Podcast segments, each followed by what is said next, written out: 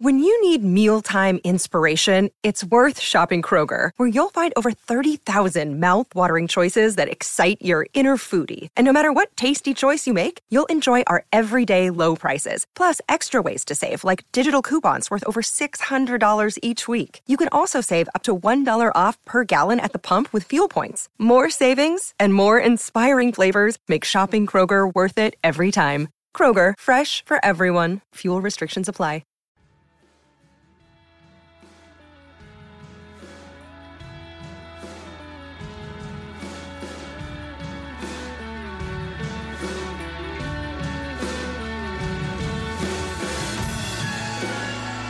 Hello and welcome to the Wisden Cricket Weekly podcast. We've got plenty in store for you on this week's show. We'll be previewing the start of England's series in India. We'll be reacting to all the cricket that's been going on around the world. And we've got a special interview between Jo and Eoin Morgan later in the show that is well worth a listen.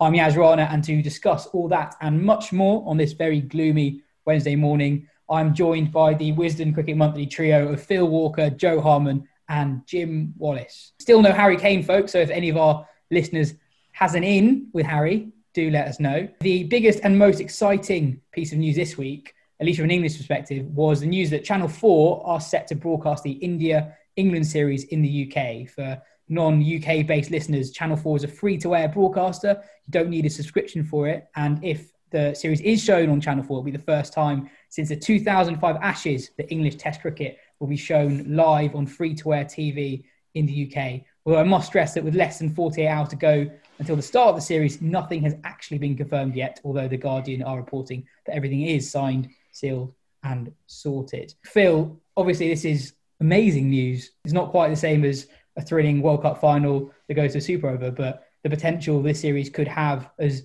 the country's in lockdown and doesn't have a whole lot else to do could be could be huge.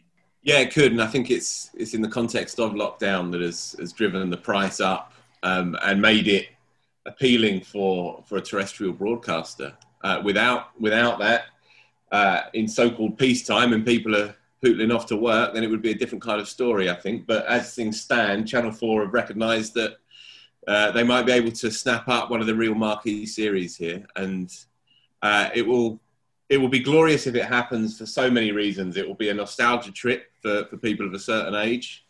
Um, we'll be on tenterhooks to see if Lou Bega is, is retained. Um, we're all crossing our fingers on that. Uh, God knows who's going to be presenting it. Obviously, it will be the Indian commentary feed, but it will still have to be helmed by by by a handful of people in in the UK. There's been rumours that Strauss and Cook have been have been approached. Um, I don't know if, if that's if that's true or not, uh, but however this thing is carved up, if it does end up on Channel Four, then it's it's uh, it's a significant moment really for the game, um, coming on the back of the BBC's uh, re- regenerated interest, if you like, last year and going forward through the hundred, and now to see another terrestrial broadcaster being prepared to put a bit of money behind the game, um, it's it's a tantalising thing, and just hopefully it it does happen. Just one thing 48 hours, as you say, 48 hours to go until the first ball is bowled, and we still don't know for sure. I mean, I know the BCCI fancies playing this kind of game. It's a power, uh, it's a it's a statement of, of power and preeminence, isn't it? I suppose they we need them so much more than they need us, uh, and they like to see the little people scrabbling around in the boardrooms to see who might be able to come up with this one. But now, now as you say, the Guardian's reporting it. It's almost certainly going to, going to be happening on Channel Four, and, and that is it's a reason to be cheerful in these these dark and miserable times.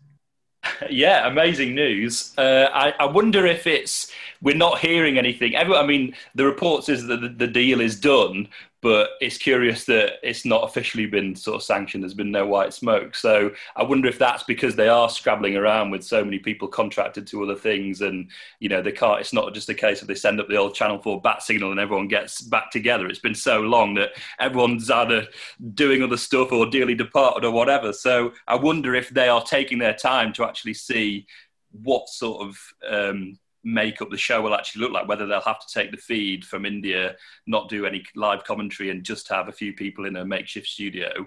Whether it's Cook and Strauss, I can't see that. I, I mean, I mean, everyone. Surely every broadcaster in the in the country with, has been sort of uh, following big dogs at Channel Four on Twitter and stuff, and sort of trying to stake their claim. So it'll be, it will be interesting to see. I wonder if I wonder if that's why we're not hearing anything because they're trying to sort their lineup, finalise it before they announce it. Jo, I think it's, it's quite Phil, Phil touched on it there that we talk so much, and we have talked so much in this show about the potential of the hundred, etc., and what that could do for English cricket, having a bit of high quality cricket on free to air television, and then totally out of the blue, you get a marquee test series uh, going on free to air, kind of prime time for a working audience in a way. Uh, and, and just like plucking up some numbers from that Guardian report. So, according to the Guardian, Channel 4 attracted a peak of 8.4 million view, viewers when it last showed Test cricket in 2005. And when they broadcast the World Cup final at the same time, same time as Sky Sports in 2019, that brought in 15.4 million people over the course of the day. Um, and research by the ECB suggested a third of that audience is watching cricket for the first time. And I think for so long we kind of uh, assume that you know young players who've come into the game now, etc., were inspired by the 2000, 2005 Ashes, etc. But young players coming through now actually won't remember the 2005 Ashes, which is quite scary. I mean, how how big do you think this potentially could be? I don't think we should get carried away. What what it really needs is people who, because obviously cricket fans are going to tune in anyway. What it needs is people to who aren't cricket fans or casual fans to wake up on day five of a test match and hear that something fantastic is happening and, and feel like they need to tune in and watch it. I think we're probably stretching expectations if we think that a casual fan or someone who's never watched cricket before is going to think, oh, I'm going to get up at 4.30 in the morning and see what this is all about. So we need, we need the event to back this up in order for it to be a success. But either way, it's a great development. I do wonder if you're a Sky subscriber uh, obviously, you can watch it anyway because it's Channel 4 and it's free, but you might be wondering why you're paying your Sky subscription if you're doing it largely because you're a cricket fan and they're not paying out for the uh, England India series. That's the sort of odd development. I can't quite get my head around that. Perhaps more news will come out in the in the coming days, but uh, it's hugely exciting. It's also uh, it's I'm finding it. there must be a lot of very stressed people at Channel 4 at the moment. I'm finding it quite stressful. I can't unlike Phil, I can't handle leaving things to the last minute. So uh, that's a low blow, but an entirely fair one. So I just I need those I's dotted and those T's crossed before I can actually relax, even though I have no involvement in the thing whatsoever. Did you pre-plan that? Only about twenty seconds ago. Yeah. All right. Yeah. Okay. No, maybe I'm being uh, a little bit too optimistic, but I do remember being at school during the 2005 Ashes and just remembering obviously that was an amazing series and that contributed to it as well. But remembering how many people who had previously shown no interest in cricket suddenly cared. I think I remember at school that I basically had uh, at that age I had like one friend who I knew who liked cricket. That was it, and we were the only two people. I remember. Yeah, this is an old story, I guess. So I remember we there was a school there was a school trip. Uh, that wasn't that exciting, and then we were, we were walking, and then we realised we not only we both like cricket, but we were like complete cricket tragics. So like we ended up like picking a combined all-time Surrey eleven, like picking your, your Ken Barringtons, etc.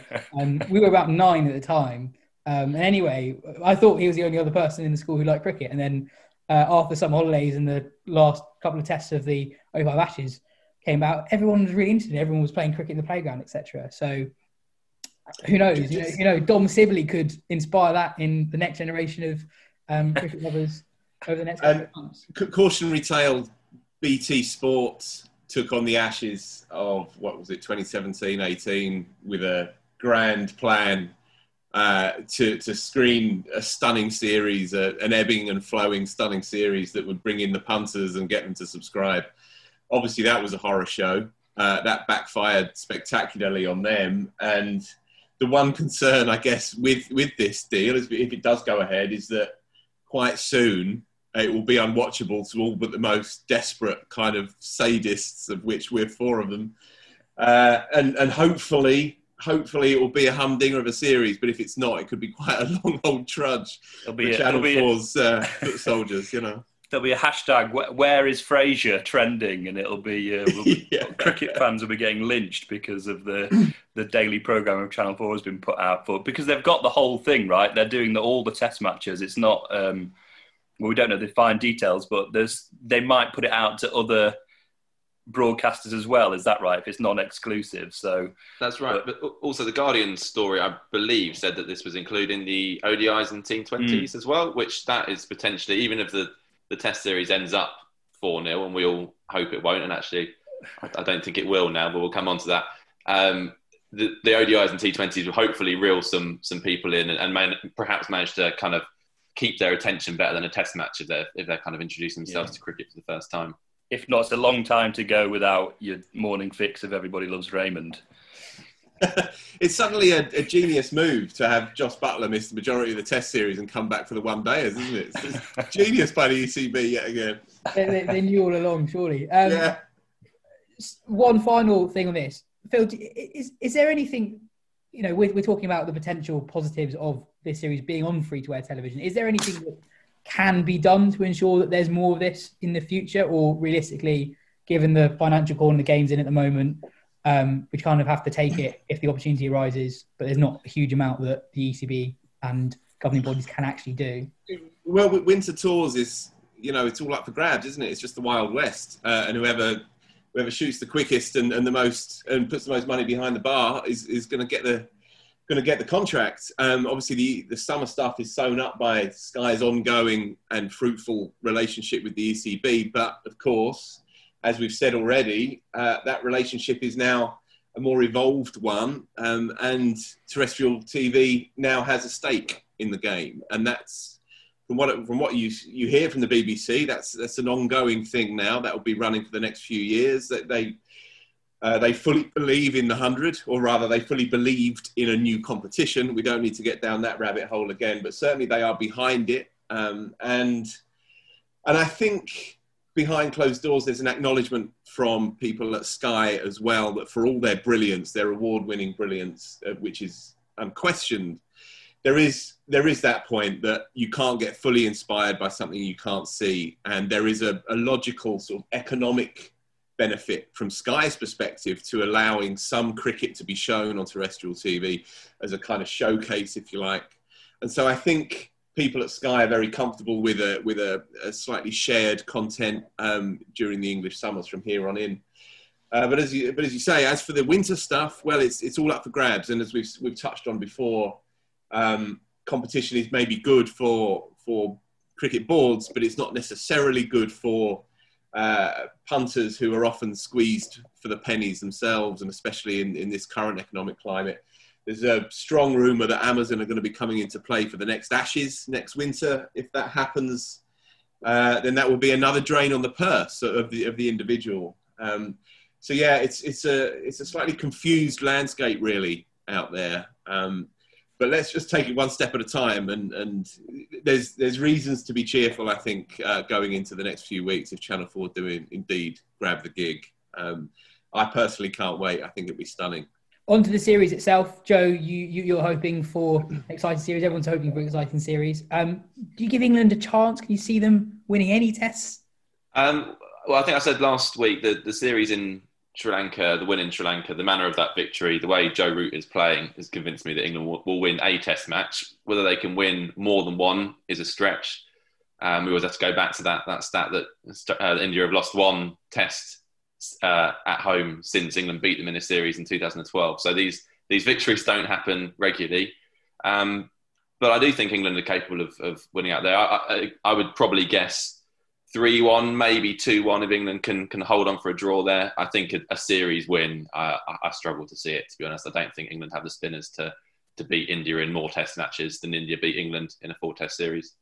Jim? Yeah, similarly, sort of pessimistic. Uh, I, I, think it would be amazing if if England got something out of the series, whether that be a, a, drawn series or that's probably wishful thinking. But I think if they won a Test match and maybe drew a few Test matches, that would be a huge achievement.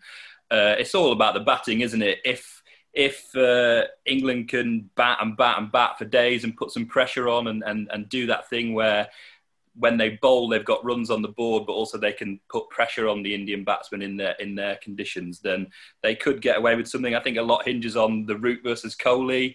Uh, who who does the best there? If Root is in in his current form that he's shown in Sri Lanka, then potentially he could have a sort of series where he puts himself back in that top four with uh, Smith and Kane Williamson as well, and and sort of carry a series on his back. I don't know if Root has yet sort of won a series uh, single-handedly, as as you might say, people like um, Flintoff did or, or, or Michael Vaughan in, in the past. So that'd be an interesting uh, thing to look at. But yeah, I mean, my heart says a draw. My head probably says they'll go down three-one or something like that. Phil, if England do leave the series with a respectable result, it maybe maybe not a series draw or win, but say two-one defeat even, what what do you think will be key to them achieving that? Uh, I think there, I think there are reasons for them to be cautiously optimistic, and I'm not being uh, blind to this. I mean, I might be speaking utter garbage, of course, but Never. I'm not. But I'm, I'm not letting my heart rule my head. Uh, truth be told, between just us four, you know, I don't massively mind what happens.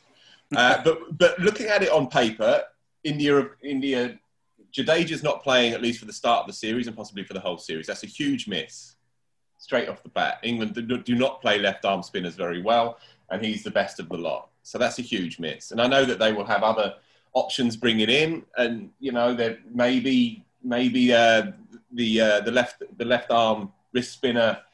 Uh, Kuldeep Yadav, he might get get the gig, or maybe it'll be Washington Sundar, who played in the last Test match against Australia, but he's that was his first first class game in three years. So whoever it's going to be is going to be um, a less potent option than Jadeja. They've they've they've got two quicks who aren't going to be playing in the first two Test matches. Um, Mohammad Shami's not playing, and nor is um, is uh, Yadav. So neither of those two pedigree quicks are playing. Uh, they obviously have a sensational batting lineup, um, but there are there are holes in that first eleven. Um, it's not quite as strong a first 11 as they would be putting out under normal circumstances. And then you look from the English side, Joe Root's in the form of his life, what, the best player of spin in the world, or certainly uh, as good as any player of spin in the world.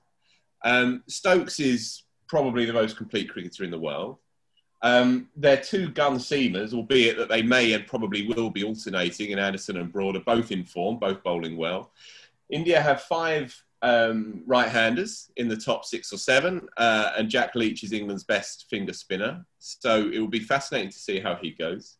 I was tempted to say, and they have in Jos Buttler a potential game changer who's finally nailed Test cricket, but tragically, Well, not tragically. Not, not even close to being tragic. But unfortunately, he's only been playing one out of the four Test matches. Now we've touched on that before. We don't need to talk about a game. England are obviously there's all kinds of issues around their team. You know, the opening opening pair, the, who's going to back three with Bairstow at home. All of these things you've got to throw into the mix. Dan Lawrence is a tyro who had one good Test match and, and one poor one in, in Sri Lanka. So there's loads and loads of holes. Uh, and it's hard to make a case that England to go out there and win it, or even that they're going to go out there and draw it. It's hard to make that case. But also, I'm a bit baffled by people lining up and saying, oh, it's going to be 4 0. It's just going to be 4 0. I just don't see that. I just don't see that based on based on the players that are on the park. A lot of it will hinge on, on the pitches, but then the curator is saying that he wants to produce a proper cricket wicket.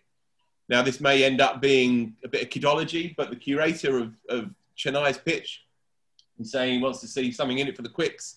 Initially runs on days two and three, and then the spinners that come into play towards the end.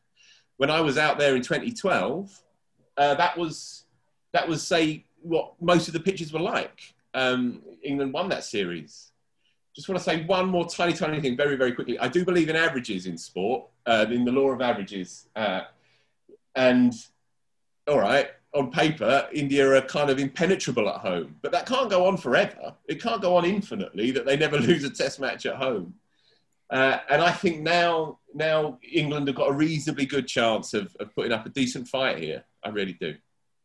Mm. In a month's time, you can tell me that I've, I've spoken nonsense. No, I, I, increasingly am coming to the view that I think England got a real chance. I said this last week, but in that first test, if England just announced this morning that Ollie Pope is fit for that first test. Have um, they? Yeah, he, he's, right, okay. he's, in the squad now.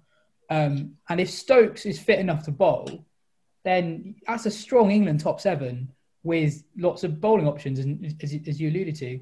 Um, and that India side is, I know they just beat Australia in Australia, and that was one of the greatest series ever, etc., etc. But it is a reasonably undercooked attack.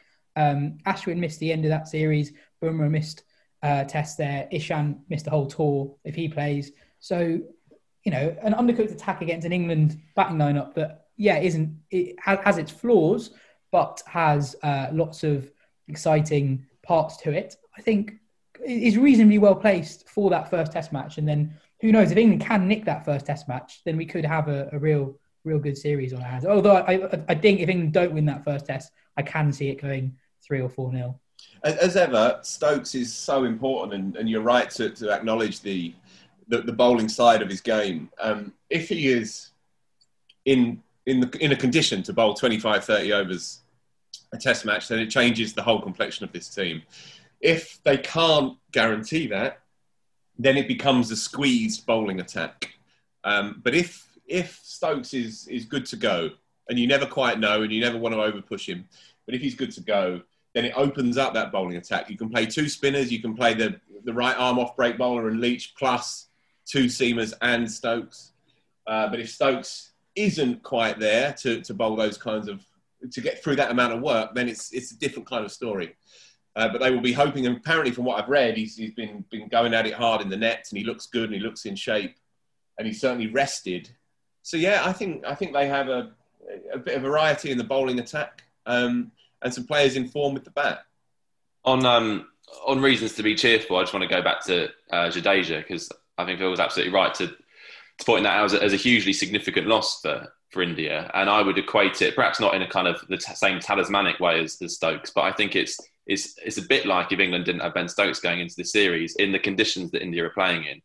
A few months ago, last summer, we got CricViz to do a, a big study for us on the most valuable Test cricketers of the 21st century. Uh, and Jadeja came out at number two across the board. Only Muralitharan was more valuable to his team than Jadeja had been to India over the last 20 years. Um, that's largely with the ball, but it's also with the bat, and it's largely in home conditions. Um, so he is he is a huge loss, and there and there are obviously decent candidates to replace him, but there is no one of his quality to come in. Uh, so I think that that really will give England a little bit of a lift heading into that series. The thought of Jadeja at one end and Ashwin at other at the other, and England struggling is a kind of nightmare situation for England, and probably one we all anticipated. Uh, but now without Jadeja there, that kind of opens it up a bit. And obviously, India have a brilliant seam attack. But I do think not having that second world class spinner uh, could make a big difference. Jo, um, Bess or Moeen for your second spinner, assuming that Leach is your first? Is Leach your first? Leach is definitely my first. Um, yeah, I think I, it's tighter. Ben wrote a good piece on this for the, for Wisden.com saying really there should be no debate. It should it should obviously be Bess based on on stats and current form and but actually Moeen does offer that something that you can't quite you can't quite describe. You don't know how it's going to go. I would go for Bess just because I don't think you can underestimate how important that Sri Lanka series was. If, if we just tear up that England side that won 2 0 in Sri Lanka and, and bring in players who haven't played red ball cricket for a long time, then you do start to wonder how useful that kind of preparation was. So I would go Bess for the first test alongside Leach. Um, with the expectation that Moeen does play a part at some at some stage later in the series. But it is hard to know when to, to bring him back in because he's had so little red ball cricket and so little bowling for a long period of time now. This is the the snag, isn't it? Whenever Moeen comes back in, if he is going to play one of these four tests, then he will he will have to come in cold. There's no other way around it. Um, it's for that reason, in part, that I'm leaning by by you know the, the width of a Rizla paper, I'm leaning towards Moeen ahead of Bess. Uh, in part because I want him involved in the series somewhere down the line, and may as well get, get him in there now. I mean, it's such a sort of peculiarly lopsided setup at the moment, anyway, with Bairstow at home and Buttler going back and so on. I would be tempted to get him in, and it's a slightly negative reason, as extra reason, but him at eight versus Bess at eight in a team where last time out, four years ago, England kept getting 400 and losing. Um, this time they've got to get 500 to avoid defeat and then start from there.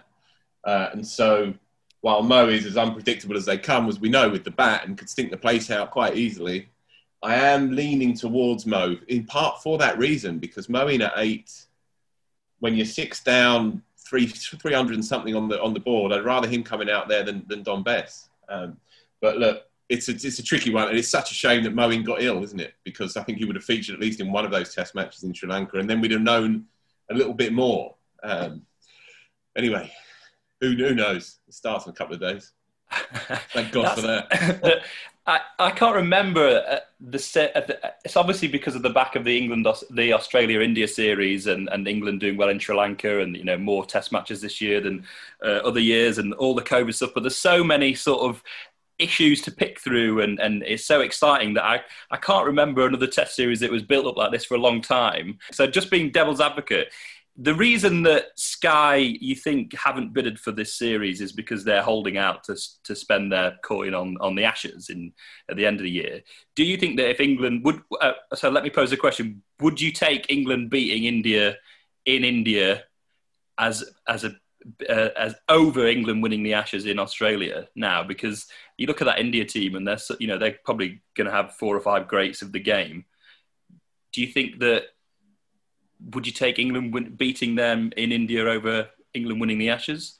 No. No.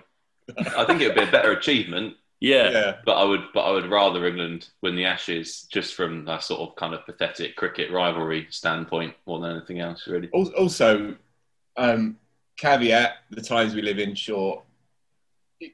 Look, look at how the ECB. Look at how the top brass have approached this series as well. Um, a very prominent journalist said to me on WhatsApp, um, basically, England gave up on this series in November when they decided that they would be sending certain people home at certain points in the series.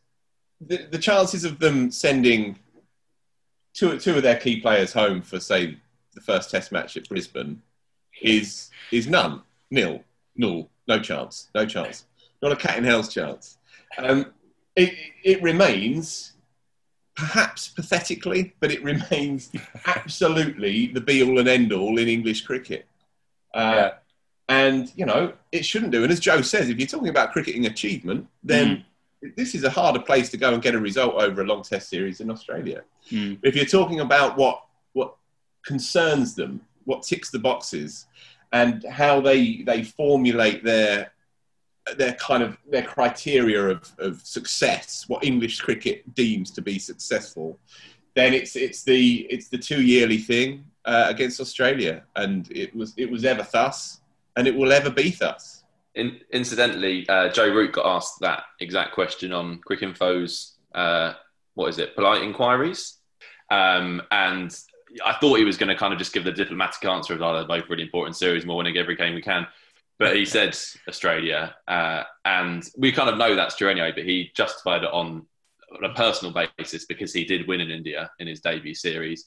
And Yeah. He's yet to win in Australia. Uh, and he's also had some pretty rough matches in Australia, pretty rough series in Australia. So, from Joe, if you ask Joe Root that question, uh, he's pretty emphatic, which, Is which it- is more important. Yeah, what do you think? Well, I think if you England did win in, in in Australia and then in India in quite a short space of time ten years ago. I think people talk about 10-11 more, but the 2012 win in India was just a much much bigger achievement, and it required more from England's very best players to win that series. And I think, I mean, teams do beat Australia in Australia. I know England don't very often, but South Africa won there three times this century. India won there twice now in a short space of time. Beating India in India is a is a greater achievement. I think quietly this is this is one of England. I think this is England's best Test side in quite a few years, possibly since that uh, Strauss side or maybe early Cook year side. And I think beat, beating India in India would, would trump any success in Australia purely quitting. Even though, even though I think obviously England fans would rather win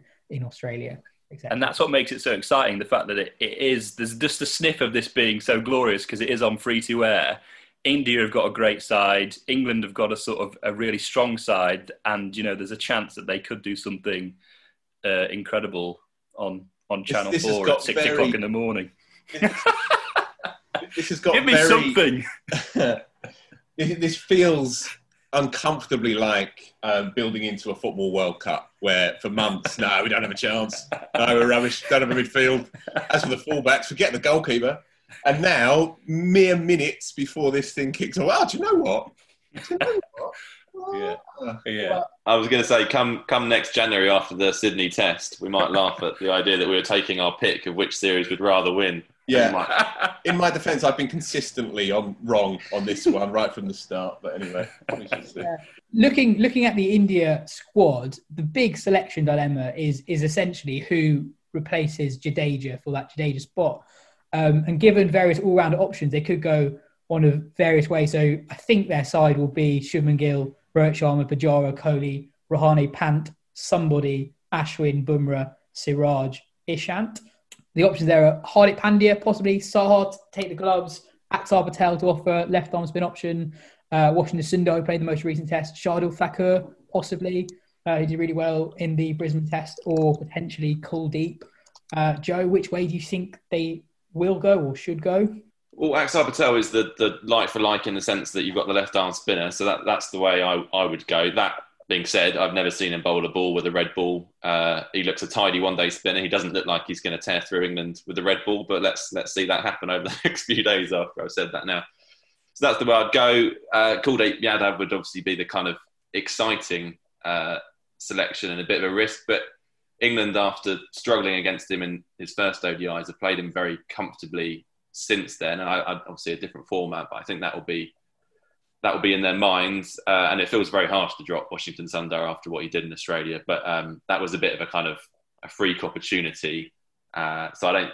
So yeah, I would go Axar Patel, the the like for like left arm spinner especially on the back of Embuldeniya causing such problems and him being there sort yeah. of and and pretty similar action and, and and all that sort of thing, you'd think that England did look like it, they, he was a bit of a bogeyman for them. So um, yeah, I would I would go with Jo and and go for Axar. Jo, what's your moment of the week? Uh, so mine uh, is a series of interviews I did, which relates to spin in India and English spinners in India. So I spoke to Ian Salisbury, Monty Panesar, Zafar Ansari, and Gareth Batty, who between them cover all but one of England's test tours of India over the last 30 years. Um, I spoke to them about the art of bowling spin in India, the specific challenges involved, but also kind of the overall experience and the pressure of suddenly being expected to perform a completely different match winning role to that which they perform in England, uh, particularly they've kind of developed in county cricket where you're lucky to get a few overs. Uh, there's plenty of cautionary tales among them, as, as you'd expect. Uh, Ian Salisbury's is kind of the, the sort of most freakish story, I guess, in that he went out there in 1993 as a net bowler, understudy to Emburey and Tufnell, and then a couple of weeks later he ends up playing as the solitary spinner in the first test in front of 100,000 at Eden Gardens. Uh, India picked three spinners, by the way, and Salisbury said one of us had it right and one of us had it wrong. And as it do you, do you remember who else was in that the seam attack for England, Jo? Uh, Dev Malcolm, yeah. Chris Mark, Lewis, Mark Elam. No, Elam didn't quite make the tour. a bit before his time. Um, Taylor. Well done, left arm seamer Paul Taylor, up and down, workmanlike, good in English conditions, less so at Eden Gardens, arguably. And Paul Jarvis, uh, back from uh, his his latest Rebel tour, you know, but he, he got the nod for that one. Um, Stick him quick, in. Quick through the air, lovely to come onto the bat, I would imagine, in those kinds of conditions. um, and then the following test match, Richard Blakey batted at six uh, in that one. Um, Gucci had a bad belly, didn't he? Bad, bad tummy, I think. For that well, I was going to come on to that as well. Not only did Salisbury have the challenges of bowling spin, uh, he also had the challenge of uh, Mike Gatting as their unofficial dietitian. So Gatting's philosophy of eating in India was eat everything you can get your hands on when you first arrive, get it all in your system, get the bug, then recover, you're good to go. Uh, and so, as we said, there's actually remarkably worked for Gatting, who was just made of kind of cast iron, but did not work so well for his teammates. So, Gooch was ruled out for the second test after having a prawn dinner with Gatting the night before. Uh, and uh, Salisbury said it was remarkable to see kind of Gatting's eating tour of, of India. Um, how has he not? How has Gatting not had a cookbook release with that sort of mentality? you know, sod the Hemsley sisters or whoever, Joe Wicks, get it all in you and get the bug. I mean, that's remarkable. There was the immortal line from Salisbury of uh, if you ate with Gat, you got taken down, which uh, uh, England's got whitewashed in that series. Uh, it's probably worth adding. Uh, and then more recently, I spoke to Ansari and Batty, who were kind of the third wheels on the uh, last tour of India in 2016, acting as support spinners to Rashid and Moeen. They each had a. Ansari played two tests, Batty played one. Even when they played, they got very few opportunities. There weren't really many overs to bowl. Both of them didn't really think they had the faith of Alastair Cook, and both really struggled for rhythm and confidence, which is worth bearing in mind. I don't think we'll get to a point of England considering playing three spinners in India, but it's a story worth calling if they are considering it, uh, because it is just difficult to get spinners enough overs to get the rhythm they need to do what they're expected to do. Um, but perhaps the most interesting of the interviews was Monty. Uh, had three tours out there 2006, 2008, 2012, when he kind of famously, alongside Swann, bowled England to victory um, in that series. Um, but yeah, it's worth remembering Monty had had he obviously took Sachin for his first Test wicket in 2006, but really struggled on the rest of that tour and 2008. Uh, and I mean, it, Monty's one of the most skillful bowlers, spin bowlers England had ever produced, and it took him three tours to figure out really how to bowl well in India. And, and he said so himself. He said the wickets got a bit faster. He thought due to the IPL, and balls had a harder seam uh, in his third tour, uh, which meant it was a bit easier to get purchased for a bit longer. Um, and he was obviously a completely different bowler and, and, and, and bowled beautifully in that series, really outperformed Swann, came in after the first test defeat and England were unbeaten thereafter. But it just made me think it's worth bearing in mind when we see Bess and Leach bowling over the next few weeks that it took Monty three tours to get there. Uh, and these guys haven't had much cricket for a long time. And we want them to do well. And they're the best spinners alongside Moeen that England have. Uh, but we've got to be patient with them, I think. Next up, we're going to play a section of an interview that Jo conducted with Eoin Morgan, um, that was part of the most recent issue of Wisden Cricket Monthly. It was part of a special feature on the English game's biggest disruptors of the 21st century. Jo, it's a it's a very interesting interview. And before we play it, what what gripped you most in that chat with Morgan? Um, the thing I liked about it was that he immediately uh, grabbed hold of the theme. He knew exactly why I was speaking to him. That he appreciated he was a disruptor. I would say, I mean, listeners can make up their own minds. I think he's quite proud of his disruptor role in English cricket, that he's shaken things up where he's felt necessary. Um, I think that I don't know if you're going to play this bit, but him talking about the IPL, I found particularly interesting. He he alongside Pietersen, was very much an early cheerleader for it at a time when English players who went out there were generally kind of disregarded as as greedy, and there was no appreciation for the development of a game that might happen um, by playing in the IPL. Uh, and he's not afraid to point that out. He's he's proud that he was saying well before other people that the IPL could be a great thing for English cricket. And I think most people, not all, but most would uh, agree that has been the case. Played a significant role in England winning the World Cup, I would argue, uh, and as and the development of some players like Archer, like uh, Buttler, uh, in turning them to the England players that we see today. Mm. I thought what was most interesting uh, in the IPL chat was the detail about how he wasn't actually making money from his first mm. IPL, and that's something I've heard. I think Luke Wright said that on the T20 pod he did with us in the summer. Sam Billings as well. Yeah, so these, these guys who who went out into the early early editions of the IPL weren't actually making money. They were going. Obviously, there would be there would be financial opportunities down the line if they did well there, but it was predominantly for the the improvement of their games.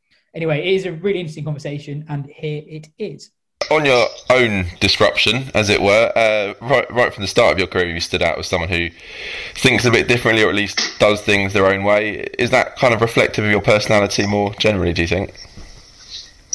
Yeah, I, I think it is, um, and I wouldn't say it, it's it's always differently. It's always sort of the, my point of view. I think is always different, and I see it as as normal and, and logical, and there's thought and process behind everything that I do, and it's not necessarily you know going with a group's decision or going with uh, the way everybody plays because that's what people do. It's because you know it, I see it as being the right decision, um, and I've sort of always been like that um, since I was a kid and came across um, to London at 16. So in the Middlesex, I've always sort of done things the way that I think is right, or I've been taught to, to, to do them. So sort of it's been something, yeah, I suppose. Is that family influence? Is that are your, are your parents strong on that kind of stuff? Um, I, I think one of my big biggest characteristics is that I have always shown belief in my own ability from, from start to finish, regardless of how bad the form I'm in, right. or how dry or I just uh, I've always had that belief that I can get out of it, and I think that's similar um, attribute in, in believing that your own game or your own decision is good enough to get you out of a hole or to achieve something or get you over the line. Mm um, probably contributes to it a little bit. Um, being an Irishman who wanted to play for England, it could be considered disruptive in it itself at that point. Uh, but you were, you were pretty single minded in that ambition from very early on in your career, weren't you? Yeah, I was. Yeah, um, from I think I was about thirteen, maybe fourteen, um, when we sat down with the Irish coach at the time. Uh, me and my dad, because I'd spoken to my dad about wanting to play Test cricket and wanting to play um, professionally and doing all the above. And Dad was like, "Well, you can't do that here. Like, we need to look at other avenues." And I think it was a, a few weeks later. He said, "Let's we're going we're going to watch a club game down the road, and the Irish coach is going to be there. We're going to have a chat with him." Uh, my dad spoke on behalf of both of us, and and just said Eoin said he wants to play Test match cricket and would like to go to England if the opportunity ever came about. Um, not only that, would love to play for England. Um, so yeah, it's a bit foolhardy or stupid or courageous or brash. Did you ever have any concerns about being accepted as an England player, or, we, or was that always clear that that would be determined by your performance, so kind of in your hands to an extent? Absolutely, definitely in my hands. Um, I think, you know, playing cricket in Ireland uh, was, I suppose, a challenge within itself because when uh, the age I am growing up, it, it, it certainly wasn't uh, many troubles around, but it was certainly viewed as a British sport or an English sport, and it was looked down upon if you participated or played in it. So I didn't really ever feel like I fitted in uh, in playing football, Gaelic football, hurling. I, I really enjoyed them playing, but in the back of my head, I'm thinking, oh, all I want to do is play cricket. Mm-hmm. Um, and then sort of coming across um, to Middlesex, that feeling of oh, I'm living my dream. I don't really care what anybody else thinks. I never really, I suppose, gave much thought to, to trying to fit in. I suppose I, I just thought, you know what, if I do well, I'll enjoy this. Um, yeah. And the way you batted too was was very different. It perhaps doesn't seem so different now because lots of people are playing unorthodox shots. But um, were you always determined to kind of embrace that otherness? Did you see it as a selling point, or, or was that just kind of how it came naturally to you?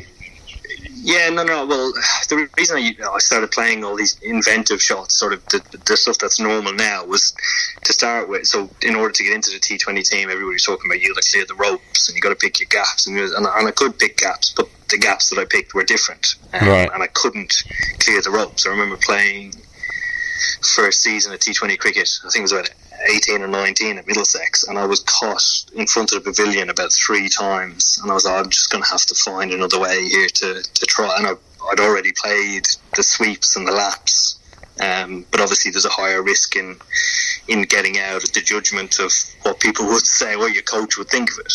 Um, but luckily, I, I, came in and, and they worked. Um, um, so I just sort of stuck with them until I developed a bit, a bit more of a power game. And then a bit later on, um, you were talking up the IPL long before it was fashionable in English cricket at a time when the ECB were nowhere near as keen on it as they are now. Uh, you obviously felt, yeah, I mean, that's probably an understatement. Uh, but you clearly felt that was a cause worth fighting for. Yeah, absolutely. Um, I mean, going there and experiencing it for the first time as a, a, a young 20 year old was just the best thing ever. Um, I played, I think the first season I played about five out of the first six games and then didn't play a game for the rest of the, the season, but got to play with Steyn, Kallis, Kumble, Boucher, Pietersen, Dravid, like rubbing shoulders with these guys and, you know, just sitting back and watching and trying to take everything in was just the, the best thing ever.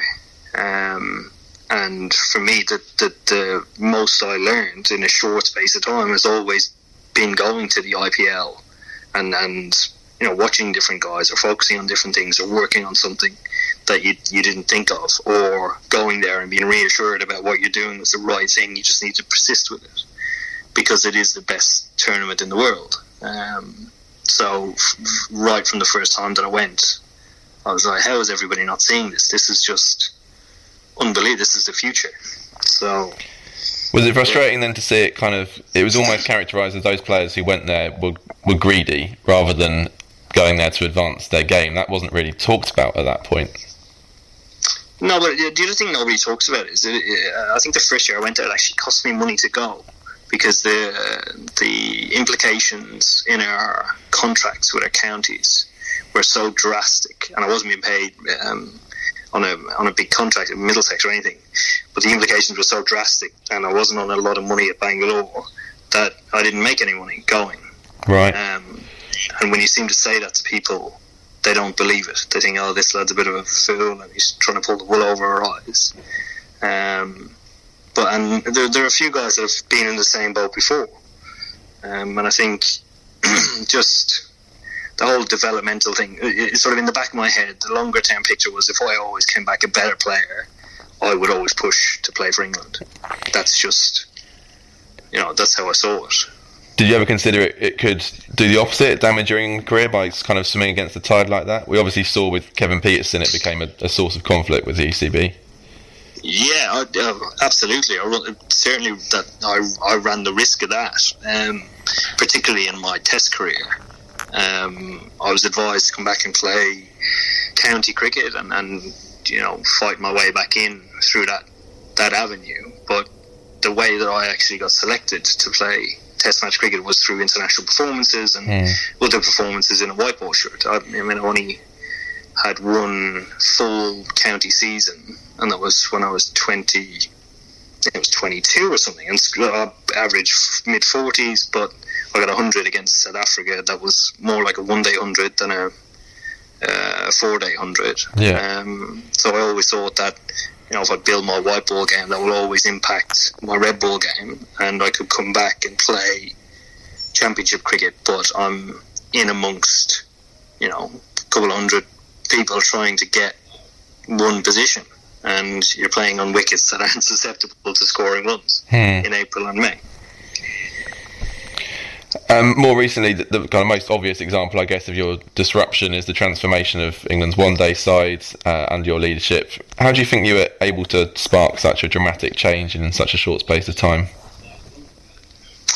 Um, I, I, think you know, certainly I had my own ideas about how um, the team um, should play and, and the, the, I suppose the, the, way in which we wanted to go about things. But none of that would have been possible without Straussy allowing myself, Trevor Bayliss, and Paul Farbrace the freedom to play around with exactly what we wanted to achieve with that. Suppose our style of play was the most important thing. Um, selection was extremely important. So channeling everybody onto the same page to achieve the same thing with 2019 in mind um, helped um, myself, TB, and Farby uh, like a, a, huge amount because there's always a continuous message and it, it, it never changed uh, throughout the whole four years, but that was allowed to be able to be consistent and transparent mm. by the selectors being on the same page, Straussy being on the same page, and then all the senior players knowing exactly exactly the direction we're going in and being able to drive that. Do you think, in a sense, um, how bad England were at the 2015 World Cup may have actually helped in that sense, and that there was no disputing that significant change was needed? Um, absolutely. Uh, if we had a limped our way into the quarter final, or maybe even fluked to a semi final, there's no way there would have been drastic measures taken. I don't think Strad, the job would have been uh, job as MD would have been um, given to Straussy. I think Paul Downton would have been kept on, um, and I don't think a lot would have changed. Hmm. Um, and then the World Cup itself, uh, 2019 people might not necessarily admit it now, but Jofra Archer's arrival just before the World Cup wasn't necessarily well received by a few people. There was a school of thought that he could disrupt the team dynamic. I wondered how had you had in your mind for a while that Archer would be part of your World Cup plans, and, and did you have any doubts at all about adding him to the group at that stage?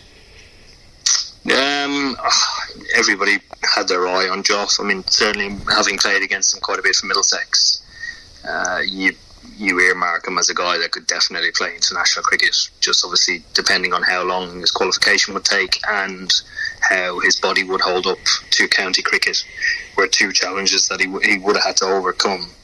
Um, but certainly, I didn't have any doubt when it came around to adding him to, I suppose, a preliminary squad to start with, and then seeing how he was around the group, um, did he engage? What the reaction was to everybody else? Hmm. And I suppose the, the the continuous question we asked ourselves was, "Are guys adding value?"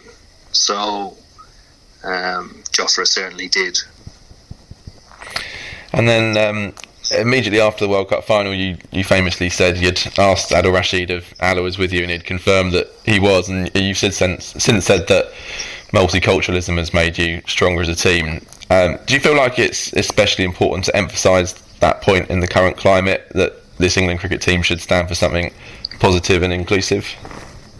Uh, absolutely. I, I think we we are the best uh, sporting team in the country to embody diversity, change, and making things functional and productive in that way to make a difference because we we live and breathe it every day of, of when we're when we're together as a side or when we play.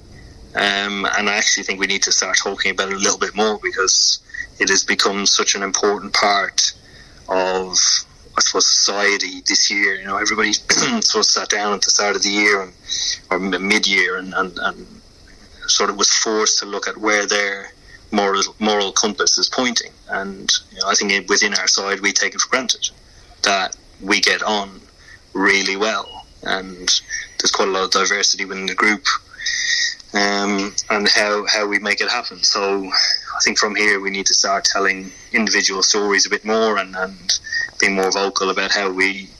Um, sort of are as a group and, and embrace everybody's culture and you know just raising awareness around education and um, different, I suppose, variants in society. And then just finally, do you, do you, uh, uh, more generally, do you think English cricket is a more inclusive and progressive place than it was when you first came into it? hundred percent, absolutely. Yeah. Um, I, yeah, I do. I do. I think the well, certainly this year there has been some extremely progressive work um, initiated by by Tom Harrison. Um, I think at, at, the start of the summer when we sort of all came back, um, the way he spoke about English cricket's history and how we had um, gotten things wrong to a certain extent, but really, really want to get it right. And then the people he engaged with, the communities, and the, the planning that's going behind the future programs, particularly at grassroots level, um, have been impressive. Away from England, the biggest news of the week was the postponement of Australia's tour of South Africa. In a statement, Cricket Australia's interim CEO Nick Hockley said, Due to the public health situation in South Africa, which includes a second wave and new variant of the virus, and following extensive due diligence with medical experts, it has become clear that travelling from Australia to South Africa at this current time poses an unacceptable level of health and safety risk to our players, support staff, and community. Cricket South Africa issued a strongly worded statement of their own. Graeme Smith said, We are extremely disappointed by the decision of Cricket Australia. Cricket South Africa has been working tirelessly in recent weeks to ensure that we meet every single expectation of Cricket Australia. If that series is not rescheduled, which looks unlikely, it means that New Zealand have qualified for the World Test Championship final. And I think finally it's worth saying that the COVID 19 situation in South Africa is very similar, in fact, almost identical as it was to when England pulled out of the tour there in late 2020. It was actually much worse when Sri Lanka toured there at the turn of the year. Phil, what do you make of that? My first thought is for South African cricket, which has been, uh, you know, beaten from pillar to post over the last couple of years. Uh, you know, mass defections to English cricket. Um, a, a, let's charitably put it, mismanagement from from the board, which has been rejigged uh, in in recent months. Um, and when England pulled out just before Christmas, as you mentioned, that involved a huge uh, financial hit for Cricket South Africa, and now this will, will have a have a similar uh, impact on their already very squeezed finances. So my, my, my heart goes out to Cricket South Africa uh, and for the players involved as well. This would have been um, a chance for them to, to, to re-emphasise their, their place in world cricket after, after a rough couple of years, really and they're an extremely proud cricketing nation as well. And they'd have been looking forward to receiving Australia, I think. So, so it's a real blow from from an administrative perspective, from from the for the fans as well. They've been robbed of, of what would have been a really really good series, Um, only only Australians only Australian setup will truly know what the motivation is. But from the outside, it's hard to argue with, with caution being the, the name of the game, is it? It's hard, really, in these circumstances, um, these extraordinary times and all of that. It's hard to argue with, with, with, a, with a decision such as this. It was hard to argue with England coming home um, when, when they were faced with what they had just before Christmas time. Um, if a team, all right, let's take it back to last summer. If if either of the West Indies or Pakistan had turned around and said, you know what, we want to play cricket, but we don't want to risk our squads in, in England in the height of this horror show, then I don't think any England cricket fan really would have queued up and said, well, hold on, you, you, have, you have an obligation to come over here and you're actually uh, disrespecting us or disrespecting the game by not showing up. Uh, so I think my my instinctive thought on this, and I have to say I haven't read around it too much, and I haven't read the quotes. I was interested by by Smith's, as you say, strongly worded response. I would have imagined, at least diplomatically, it would have been a bit more mollifying from South Africa's perspective. But it speaks, I suppose, of a cricketing culture that is that is scrabbling uh, around at the moment. Uh, but yeah, I would I, I, wouldn't want to queue up and question Australia's decision here, or, or, or bring any kind of suggestion of skullduggery into play at this at this point, because, well, I mean, the evidence is, is staring us all in the face. I saw uh, Smith's interview on social media, some of it, and and and it seemed to me like he was more annoyed that it had gone, it, it, had sort of maybe been a late call, and that a lot of work had gone into getting it on and, and, and working on some of those things that England had concerns about before Christmas and and that sort of thing. So it, it seemed like, although you can't have any qualms with, with Australia pulling out because of the safety and, and things like that, that maybe they were a bit irked that they got this far down the line and it looked like it was happening, and then and then they pulled out relatively late. But I mean, yeah, you can't have any issue with it really. Yeah, I'm just going. To, I read a piece by Telford Vice on Cricbuzz, who pointed out that less than 24 hours earlier, the South African president had announced the daily number of new cases of the virus had eased enough to suspend the ban on the sale of alcohol and public a- access to beaches. That's the quote from Telford's piece. Um, and he said there were just over 2,500 new cases in South Africa on Monday compared to almost 22,000 just under a month ago. So this is an improving situation there albeit there is the complication of the variant, which is obviously a, the cause for anxiety kind of across the world. I just wondered, did England cutting short their white ball tour of South Africa kind of add to cricket Australia's anxiety and, and kind of set a precedent for this, almost make it acceptable? And I certainly I wouldn't question any Australian individual who didn't want to go there, but I mean, Australia did tour England in September. Um, we weren't in lockdown as such, but we were had, did have strict measures, and the cases in England at that time were about the same as they are in South Africa at, at this point. Um, and it does it does kind of reinforce this notion that the big three are committed to playing each other, but the other series are much more expendable. Now, maybe that's being harsh on Cricket Australia in this case. The, the, the situation isn't directly comparable to what Australia experienced in England in September, but it is unfortunate that it's just another example of adding to that sense that it's kind of one rule for one and another rule for another it does, does impact the World Test Championship. So if the series is not rescheduled, New Zealand will qualify.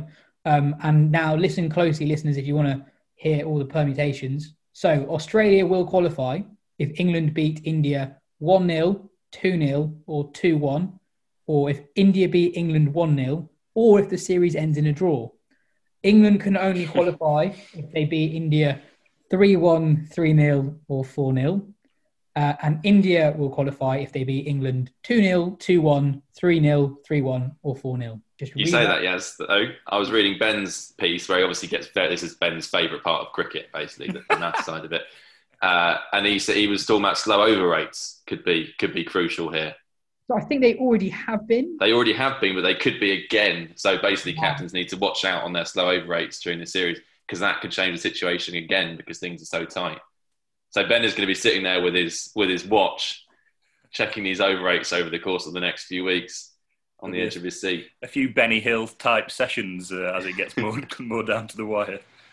Yeah, that, that that is totally mad. That that's how that that competition could be decided. It, it uh, does just show that I mean Australia have effectively taken it out of their own hands by not by not going to South Africa. So it shows how concerned they must have been to effectively relinquish the the opportunity to make that World Test Championship final and, and have the sort of the ball be in their court and it, they be in control of it. So the fact that they've decided not to do that probably does speak volumes as well. There has been some Test cricket this week. So right now, Bangladesh are 242 for five at the end of the first day of their first Test at home for the West Indies. Uh, we had a really good test in Pakistan. Phil, you watched a fair bit of this test. Uh, that Pakistan won by seven wickets after being 27 for four. Fawad Alam scored his third Test 100, and 34 year old left arm spinner Nauman Ali took five for 35. Phil, uh, what did you enjoy most from it? It was it was a good kind of slow moving uh, humdinger of a Test match. Ebbed and flowed. After that first day, South Africa would have thought, all right, we're we're right in here. I mean, I think one of the one of the four wickets was a night watchman, but even so, 30 for four uh, overnight and you know, I mean, Pakistan is, is my second team always, just because of the way they go about their business. So I was a bit down on it after that, and then flipped on the following day, and and Fawad Alam was was doing his his unique and and strangely beautiful thing. But one of the great cricket photographs I've ever seen has emerged uh, from this Test match with Ngidi. I think it was Ngidi um, bowling right arm round at the top of his mark, just just getting going, and the photographer has positioned himself right behind Fawad Alam, who's standing about seven yards outside his leg stump, uh, chest open, obviously, completely open stance, uh, with the bat sort of floating in the wind somewhere. Uh, and this is a man who's got a, t- got a test match 100 um, and a very, very good backs to the wall test match 100 as well. It's like how I bat in the nets when there's a fast bowler. You just you know sort of get get your body well out of that way. It, none of the skills. It looks, it looks like that, doesn't it? It looks like a complete kind of rebuttal of, yeah. of, any of any of any kind of approach to the game, and yet and yet the lad can play and yeah. averages fifty odd in first class yeah. cricket. So it's, Shubman it's... Shubman Gill does it too. He sort of backs away, and, and it, it, looks almost like he's backing away out of fear or whatever, but then he, he sort of carves it through. So yeah, maybe we'll see more of it. Yeah, no, I have seen that. He's a slightly more classical player, but, but true, I, I know true, true, I know where you're coming from. Um, and, and I also like to see Markram get runs, who I think is a really good player who's inexplicably not quite cracked uh, top level cricket yet. Um, he had a very good year actually in Test cricket. I think he made sort of 400s in a year, but then he's felt fallen away. Um, inexplicably not worked in one day cricket, and yet you'd look at him and you think he'd be a very useful one day opener or number three. So it's good to see him get runs. And and if I were going to pick a moment from the game, it was that last half an hour on day three, or maybe day, yeah, day three, when it looked like Pakistan were knackered and there'd been a long, fruitless day in the dirt. And then Yasir Shah uh, came in and and and he's he's a he's a lone man, isn't he? He's a lone leggy in, in Test cricket now. All right, Rashid Khan gets the odd game here and there, but essentially he's of the big nations. He's he's the, the, the last man standing really, and so to see him affect another game of cricket, another Test match, was quite heartening. Really, it was good to see. Um, and Babar Azam gets his gets gets a win under his belt as skipper. So yeah, it was it was good. It was a really good quality game of cricket. I found. Um, and the next one starts tomorrow morning. I think it's Thursday morning. Two two really evenly matched sides. I think. Um, I don't think there are. I don't think there are many teams in Test cricket who are that evenly matched. I think um, you're right to pick out that mini passive play at the end of day three. I loved how how close Abid Ali was at silly Point, just seeing the the, the right handers dead bat it, but he, he, was still in with a chance of catching them. Um, yeah, I thought he bowled beautifully um, and, a, and, a, wonderful test. And yeah, I mean, I, w- I wish this series was longer. Really do, especially with it being on Sky and being able to watch it in the UK. Um, wish there, there was more of it. Um, just just one thing to add. Quinton de Kock, I've never seen a captain look less enamoured to have the armband as Quinton de Kock does. He has he has that look on his face of being slightly startled anyway, um, but he's clearly not the right man for the job, right? You know, he's a sort of untrammeled flair batsman keeper who needs to go out there and not worry about it, and he's famously kind of interested in fishing and hunting and you know, he's, he's not a particularly cerebral kind of bloke, I don't think. And yet he's got the gig probably because he's one of the first names on the team sheet, and Faf doesn't want to do it anymore. It's a bit, it's a bit Joe Root getting the captaincy in early 2017, isn't it? I know they're different characters, but it kind of similar to like just who else was there. There was like there are so few people in that South Africa team who are actually guaranteed of a spot in the 11. I know, you know uh, Markram's Markram's doing well now. He scored millions of runs in first class cricket this year, by the way. Um, but he's not been assured of his place. Temba Bavuma has not been assured of his place. Wesley van der Dussen's not really assured of his place. Um, so there wasn't really that many. There weren't really any- many other options. And I No, I, I think I think Markram is, provided he can score enough runs. I think he's the long term option. He was captain of their under 19s team. Um, he's a very articulate bloke. Uh, He's very mature for his age. I think he he will be their plan, but he's got to score enough runs. yeah, I mean, it, I think it clearly was their plan. They gave him the ODI captaincy for a bit when he after like five minutes of international cricket. So um, I think they've been thinking that way for quite a long time. Um, so yeah, we'll interesting to see how that develops. Elsewhere, South Africa women are currently 2 0 up against Pakistan in the T20 IPL between the two sides. Tazmin Brits has scored half centuries in both games so far, while Shabnim Ismail continued a fine form from the ODI series with figures of 5 for 12 in the second game. Jim, what's your moment of the week? uh, I think it does still count as this week. It is. Uh, uh, is it called Toasty Sandwich Gate? Everything's a gate nowadays, but um, yeah, Toasted Sandwich Gate. So this was a report in the Sydney Morning Herald, which um, the reporter suggested that there was trouble in the Australian camp and that players were a bit peeved with Justin Langer and they hadn't been, uh, they'd sort of been going behind his back and reporting to the coach, uh, the other coaches, and they were a bit annoyed with his man management style, his his intensity that we've with, that we've seen uh, in the test documentary that was on Amazon last year, and uh, just.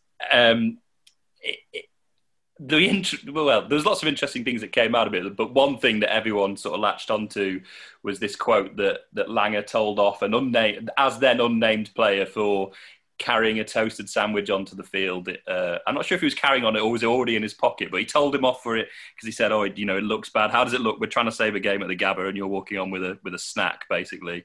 So then, obviously, cricket Twitter, and there's lots of puns and lots of uh, Emmental disintegration was a good one that I saw, and there's a few other ones, but. Uh, there was sort of a, a clamour to find out who it was, and it was obviously Marnus Labuschagne. It was always going to be him. The only thing that I, I was uh, sort of querying was what was in it. Apparently, it was cheese and ham, whereas he strikes me as definitely like a peanut butter and jelly kind of guy. So, um, Has it been confirmed yet? I thought it was that there was an I- interview very recently. No, it, ha- it has been confirmed. I was oh. doing my my swatting up the as as you told me to, and, and and Langer has come out and said, yeah. Does it make him a bad guy for bollocking Marnus for carrying on a on a? So it, it, it was him. It was always going to be him. Uh, and other people have weighed in. Shane Warne's famous toasty lover had a Breville uh, Breville installed at Hampshire, I think, didn't he, uh, Warne? But he he's he's weighed in and said you can only do that shit when you're winning. So it's fine if you're winning, but if you're losing, no toasties and no the, snacks. the, the classic skewed morality of, of high end cricket yet again. Um, I, I, totally defend Langer on this. You can't walk on the pitch with a toasted sandwich in your pocket. It's totally ridiculous. If you, if you did that Saturday threes, then you'd be turfed out. You can't do that. You simply can't do it. It's re- totally ridiculous. I'm fully behind Langer on this in calling him out. I've Uh, taken I'd sweets. have- Sweets. You must have taken a, the odd sweet or something into the field in your pocket. That's different, right? Sure, Yeah. but there are Yeah. there are limits. You know, you don't take a you don't take a roast dinner onto onto the pitch, do you? I'd li- I'd like to see it in one pocket, and Brussels in the other. You don't take a cooked meal in onto the pitch. Is, it, is, it, is it the toasting that's perturbing you? It's the bread-based element to it. It's the the substantial food stuff nature of it. But yeah, toasting it is just pushing it one step too far. I think. Yeah. uh, it's very very strange behaviour. It reminded me of you, you going back to uh, your school days when you didn't have shin pads and you would shove uh, exercise books down your socks in case you got. Th- I'm- I, I wondered if it, if it was maybe because you know he was fielding at short leg and he couldn't find his equipment, so he was sort of stuffing some sandwiches down there from the tea interval. But I don't think that was the case. Yeah, I think he's just basically a big. exercise books in place of shin pads, did you, James, when you Abso- were growing up? Absolutely, yeah, Wow. Yeah. yeah. When I were a lad, yeah. Yeah. We Oh. were lucky. We were lucky to have exercise books. I'm, I'm with um, I'm with Phil on this one. Um, I think Langer's response has been remarkably mild mannered. Like, Yeah. imagine you played 100 tests for Australia. You know, you were part of that Australia side, and you're going down two one at home to to depleted India side, and your your your second best batsman's going out with a with a toasty. Um, By, by Warne's logic, what if you know if you've won 16 Test matches in a row, what can you take onto the pitch? I wonder. I'd Like like- a whole banquet. just mowing I like the there. idea. I like your idea of a carvery, sort of gravy in the box. You know, different trimmings placed around your body. That would be quite Yeah. a good one. Yeah, I That's straight mid wicket. Just position it there. But five runs if you hit it. But you know the pros outweigh the cons. I think the reason I chose it as a moment as we obviously it's quite funny, but also the serious thing is that perhaps it points to there being trouble at Mill in the Australia camp, and the fact that some, I think the report says it's um, senior players have gone to the press effectively to sort of leak this stuff about Langer rather than Langer in his interview this morning when he when he outed Labuschagne, he also sort of said that he was disappointed that they didn't come to him first and talk about it, sort of airing their dirty laundry in public um, or airing their, their greasy toasties in public. But Nice. so it does. That thanks. It does suggest that um, things aren't. I know they've had a long time in the bubble and things like that. Um, but it suggests that after that defeat, you know, they they perhaps need a bit of time to lick their wounds. Yeah, it it happens with cricket teams, doesn't it? It happened with Andy Flower's England team. It, uh, eventually, that kind of intensity becomes corrosive or can become corrosive. I'm not saying it's necessarily happened here, but uh, as ever with Australian cricket, if they if they lose a few Test matches at home, then things start to come out. And and and you're right, you're right to bring this up, Jim, because it, it does tap into something about about their setup. And was it Usman Khawaja, Joe? Was it on the documentary last year who called this out and was quite articulate actually about about Langer's uh, how his enthusiasm can actually become quite claustrophobic um, and Yeah, and the players- seeing elements of that. Yeah, and then players were kind of intimidated by him, didn't want to go and actually kind of have a proper conversation. And I think Flower, it's interesting about Flower because I think that's an interesting example.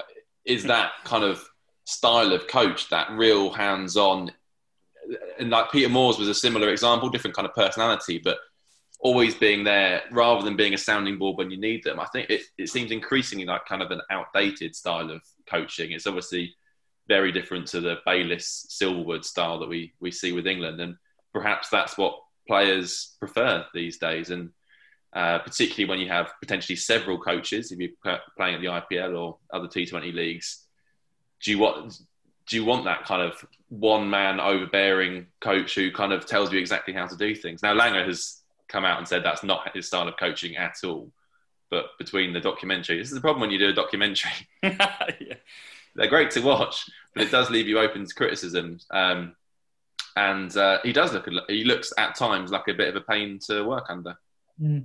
I think it, it's worth mentioning as well, probably should have mentioned it earlier, that one of the uh, consequences of the postponed Southwards tour is that Australia only have one scheduled test before the Ashes, and England have uh, 11. So uh, they don't actually have that much time in cricketing time together, really, to get things right if things have gone slightly awry.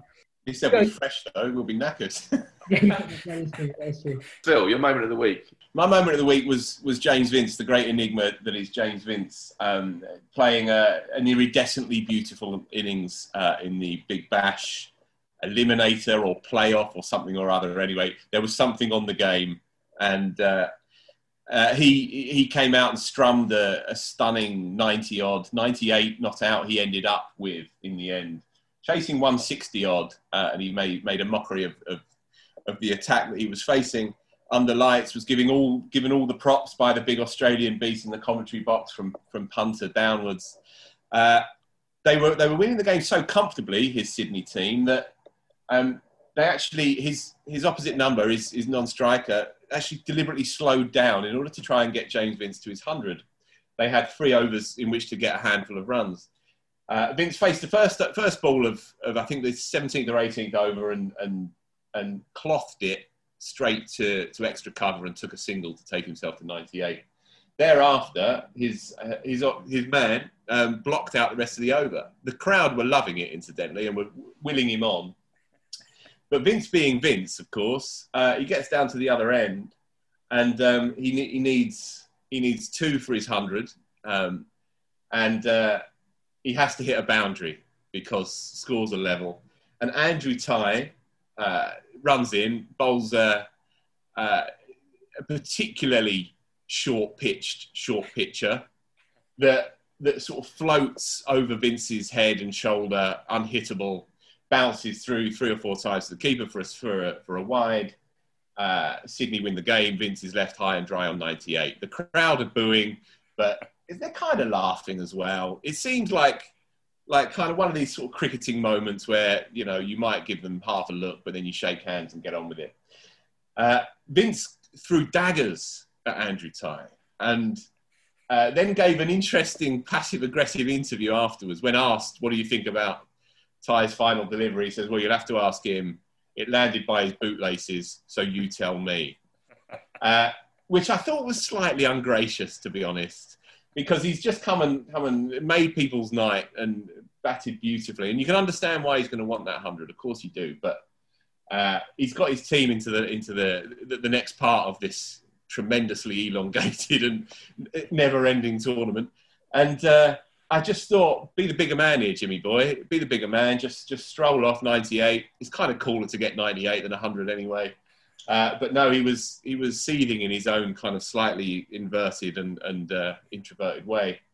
Um, but yeah, it was just a classic Vince moment, really, and it reminded me of another doomed um, stylist, Ian Bell, who. Do you remember when he got 199 at Lords and then caught and bowled by Paul Harris against South Africa and walked off sort of swearing into his helmet as he always used to, into his helmet strap? And uh, Duncan Fletcher then put the boot in after the game. He said, "How can you do that on 199? Just knock it down to long on for a single." He he charmed the pants of everyone for 199 and was still the villain. Was still the kind of the the, the, the weak-willed, lily-livered, hopeless aesthete. And I'm afraid uh, our boy James just slips uh, effortlessly into that category yet again, despite having completely ruled the in- the innings and the evening. It's a very James Vince moment. He's back fairness, on, I think, tomorrow morning. in, in, fairness, I don't think that had anything. This didn't have anything to do with Vince himself on the Big Bash. It wouldn't have happened to anyone else. It wouldn't have happened. To, it had to happen to Vince. He had to cloth his chance to hit a boundary when he was on 97, and then receive that delivery when he was on 98. It had to happen to Vince. I've been off for the last week, so I haven't been following the cricket as closely as usual. So I was um, quite surprised to see, just looking at the Big Bash scores, like Marnus Labuschagne turning into Rashid Khan. Like I know he can bowl a bit of leg spin, but um, yeah, that was that was that was quite interesting. That was uh, not my moment of the week though. My moment of the week was from the Abu Dhabi T10.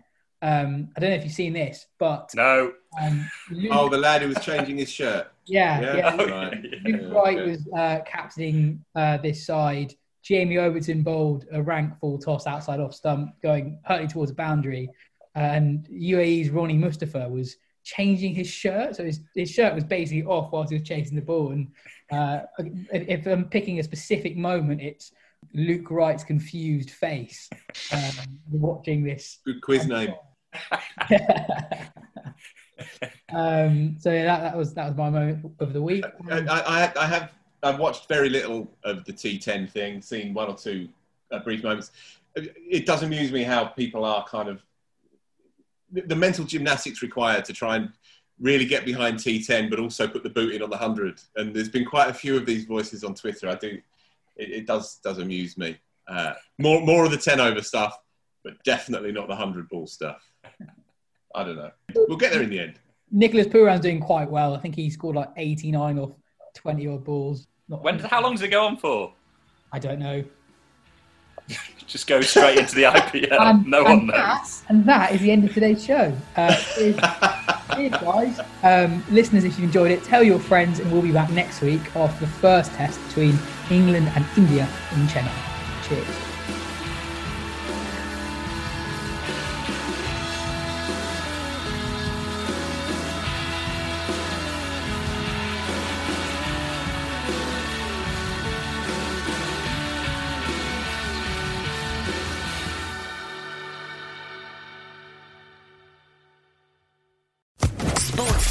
Podcast Network.